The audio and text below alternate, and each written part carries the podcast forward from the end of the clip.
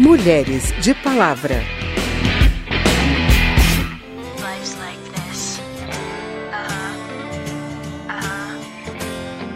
O número de bebês brasileiros nascidos de mães adolescentes caiu 17% entre 2004 e 2015. Ainda assim, o total de nascimentos ainda é considerado alto, representando quase um em cada cinco nascidos vivos no país. Os dados são da Agência Brasil. A gravidez não planejada na adolescência foi tema de seminário promovido pelas Comissões de Defesa dos Direitos da Mulher e de Seguridade Social e Família. Quem acompanhou foi a repórter Noelle Nobre.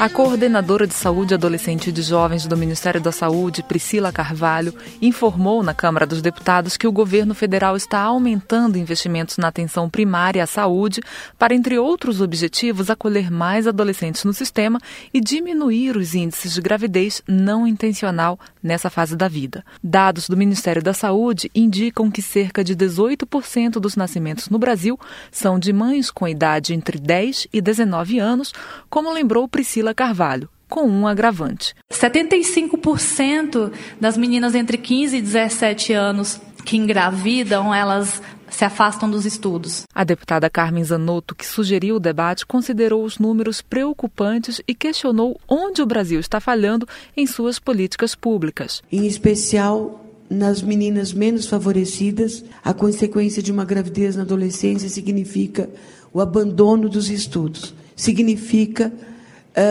não ter as mesmas oportunidades de vida quando da fase adulta. Porque abandonando os estudos, a questão do acesso ao mercado de trabalho também fica comprometido. Presente no seminário, Laila Moraes da Silva, de 21 anos, engravidou pela primeira vez aos 16. Ela disse que na época tinha conhecimento, mas não tinha acesso a meios contraceptivos. Nem todas as mulheres têm um conhecimento que eu tive, só que eu não aproveitei aquele conhecimento que é, me passaram. Eu achei que não queria acontecer comigo. Essa primeira gravidez, disse Laila, foi indesejável e sua filha nasceu prematuramente aos cinco meses de gestação, tendo falecido 15 minutos depois. Mais tarde, aos 19 anos, Laila engravidou novamente. Dessa vez, segundo ela, foi planejado. Participantes do seminário defenderam a possibilidade de as adolescentes definirem sua trajetória, decidindo sobre sua vida sexual, acessando meios anticoncepcionais e negociando com seus parceiros o uso do preservativo. Para tanto, precisam receber educação integral em sexualidade, livres de qualquer coerção ou violência. Ana Cunha, do Fundo de População das Nações Unidas, acredita que o melhor método contraceptivo é a educação tem uma perspectiva profissional de futuro, isso em si já é um grande método contraceptivo no sentido de que ela vai ter uh, o provavelmente muito mais interesse, engajamento em planejar a sua vida reprodutiva para mais para frente. Outra defesa de Ana Cunha é o envolvimento dos meninos, que também devem estar conscientes de sua responsabilidade quando uma garota fica grávida. Da Rádio Câmara de Brasília, Noelle Nobre. Já que a pauta é relacionamento na adolescência, a gente aproveita para estrear a campanha Namoro Legal que busca ajudar meninas e mulheres a identificar sinais de uma relação abusiva. A cada programa, nós vamos apresentar um spot da campanha. A produção é de Rogério Cancela, em uma parceria da Rádio Câmara com o Ministério Público do Estado de São Paulo. A locução é de Júlia Macedo. Namoro Legal. As suas decisões são suas. É muito importante não abrir mão do seu poder de decisão. Trabalhos, estudos, independência. Quem não tem para onde ir acaba ficando num relacionamento abusivo por falta de opção. Nunca, por ninguém e por nenhum motivo nesse mundo, abra mão da sua independência. Estude para você e por você. Trabalhe por você. Construa um futuro. Amor não é posse. Aprenda a identificar tudo tem limite. Uma campanha da Câmara dos Deputados e do Ministério Público de São Paulo. Palavra de homem.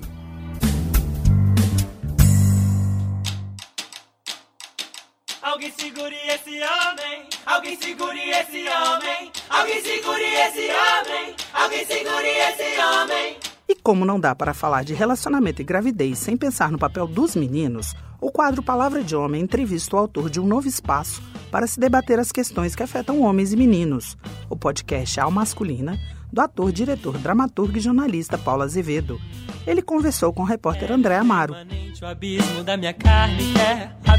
Eu já ouvi o primeiro podcast lançado no último 31 de agosto e olha, achei muito interessante.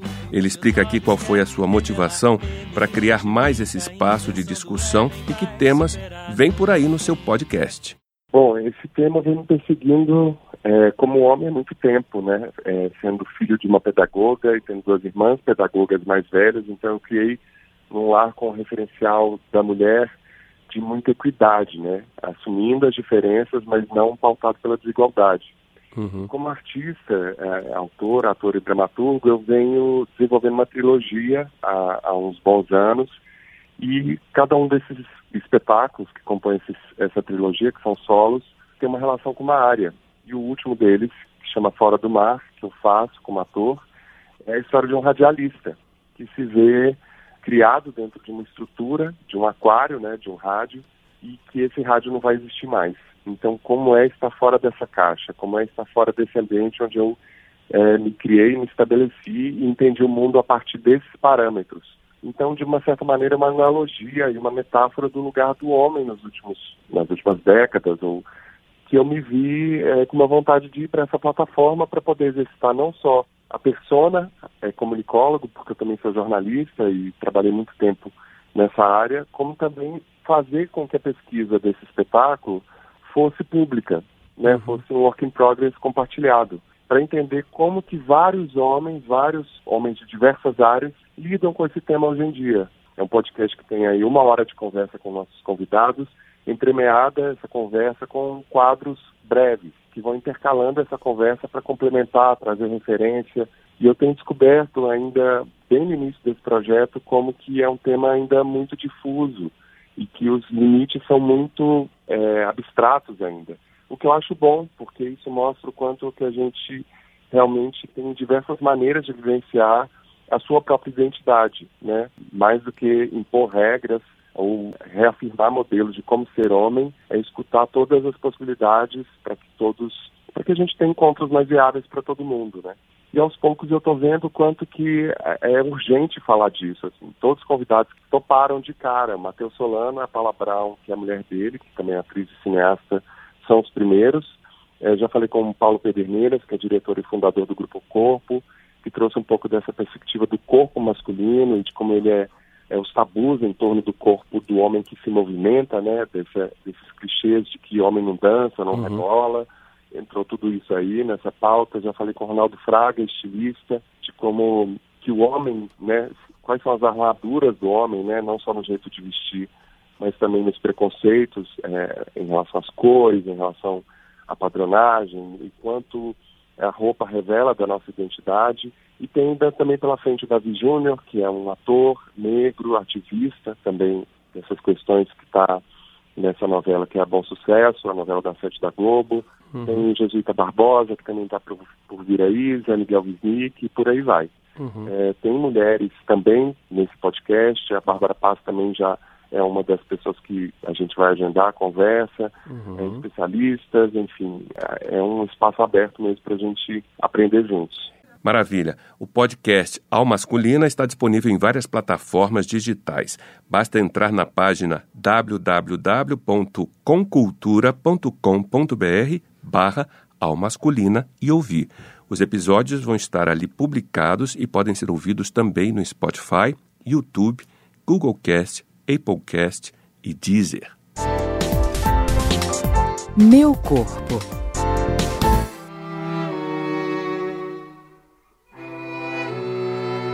A gente encerra o programa com um tema muito polêmico: a alienação parental. Pela lei, a alienação parental é todo ato praticado pelo pai, mãe ou outro responsável que induz a criança ou adolescente a repudiar o outro genitor ou que afaste o filho desse genitor. Por exemplo, realizar campanha de desqualificação do genitor, omitir informações sobre a criança ou adolescente, apresentar falsa denúncia contra a genitora ou familiares. No entanto, mães e profissionais vêm denunciando o uso da lei como estratégia de defesa de pessoas, em geral pais, acusadas de abusar sexualmente de seus filhos. Como esse é um crime difícil de ser comprovado, a falta de provas acaba sendo usada para acusar a mãe de mentir e assim alienar a relação entre pai e filho, pois geralmente é ela quem faz a denúncia. Entenda agora o problema com a repórter Verônica Lima. Na chuva de confesso, deixo a minha dor. Em determinado momento, ela inventou uma mentira e disse que não iria mais deixar ver meu filho, que só quando ela quisesse, no, no dia e no horário que ela determinasse. Durante um ano e dez meses eu não vi mais meu filho. Mesmo com decisão judicial, com determinação para que eu fosse todo domingo na casa dela, eu estava cumprido, eu ia todo domingo, chegava lá e dava com a cara na porta porque não tinha ninguém, ou tinha gente e ninguém atendia. Esse pai está há mais de três anos sem ver o filho. Para preservar os pais e mães que nos deram entrevista, optamos por não identificá-los e por alterar levemente a voz. O fenômeno de que trata a lei de alienação parental existe desde antes da aprovação da norma, ou mesmo da criação desse termo. Ele ocorre geralmente após o divórcio e traz sofrimento para o casal e para os filhos. E por isso, segundo a psicóloga Iolete Ribeiro, do Conselho Federal de Psicologia, a solução demanda um atendimento mais amplo que envolva a rede de proteção e assistência social e não só a via judicial. E quando a gente intervém somente na perspectiva judicial, para dizer quem está certo, quem está errado, é, que medida vai ser tomada, a gente não considera esses aspectos, né? Uhum. Muitas vezes uma intervenção educativa poderia prevenir problemas, um processo de formação para esses pais, né? Assim, ter, teriam que ter outras medidas mais no campo psicossocial né, e não somente no campo judicial para prevenir essas situações. Na avaliação do coletivo Mães na Luta, que reúne mulheres que já perderam ou estão ameaçadas de perder a guarda de seus filhos após denunciar violência sexual por parte do pai contra as crianças, a lei se tornou uma ferramenta jurídica para a defesa de pedófilos. Ela é uma estratégia em si. Por mais que ela se disfarce de um problema corriqueiro, de separação e tal, esses problemas eles podem ser resolvidos sem essa lei, entendeu? É só uma questão de, ah, mas falsa denúncia, resolve a falsa denúncia. Um afastamento dá o direito de visita, não precisa dessa lei. Não precisa incriminar uma mulher que tenta proteger um filho de um abuso sexual, sabe? Em 2018, a CPI do Senado, que investigou maus tratos contra crianças e adolescentes, apresentou o projeto de lei para revogar a lei de alienação parental.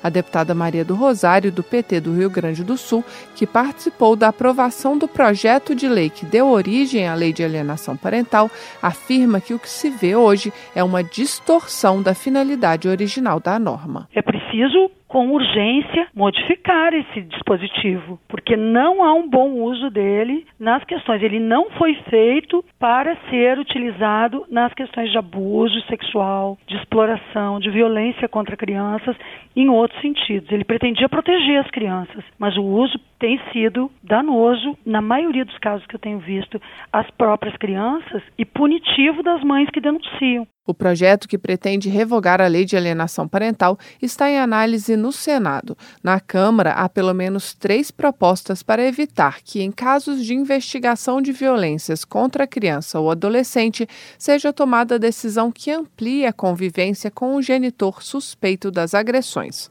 Mas para a deputada Paula Belmonte, do Cidadania do Distrito Federal, talvez essa mudança não seja suficiente para garantir a proteção das crianças e seja preciso revogar a lei.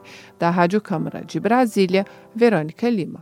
No programa Reportagem Especial, a repórter Verônica Lima traz mais detalhes sobre os debates e denúncias em torno da lei de alienação parental. Para ouvir, acesse radio.câmara.leg.br. Esse foi Mulheres de Palavra, com reportagens de Noelle Nobre, André Amaro e Verônica Lima. A produção é de Cristiane Baker e os trabalhos técnicos de Alante Souza. Apresentação de Carla Alessandra e edição de Verônica Lima. Se você tem alguma dúvida, mande para gente. O e-mail é rádio@câmara.leg.br e o WhatsApp é 61 999 78 9080. O Mulheres de Palavra é produzido pela Rádio Câmara e transmitido pelas rádios parceiras em todo o país, como a Mídia FM Web de Caraguatatuba, São Paulo. Você pode conferir todas as edições do programa no site radio.câmara.leg.br. Obrigada pela audiência e até o próximo programa. Mulheres de Palavra.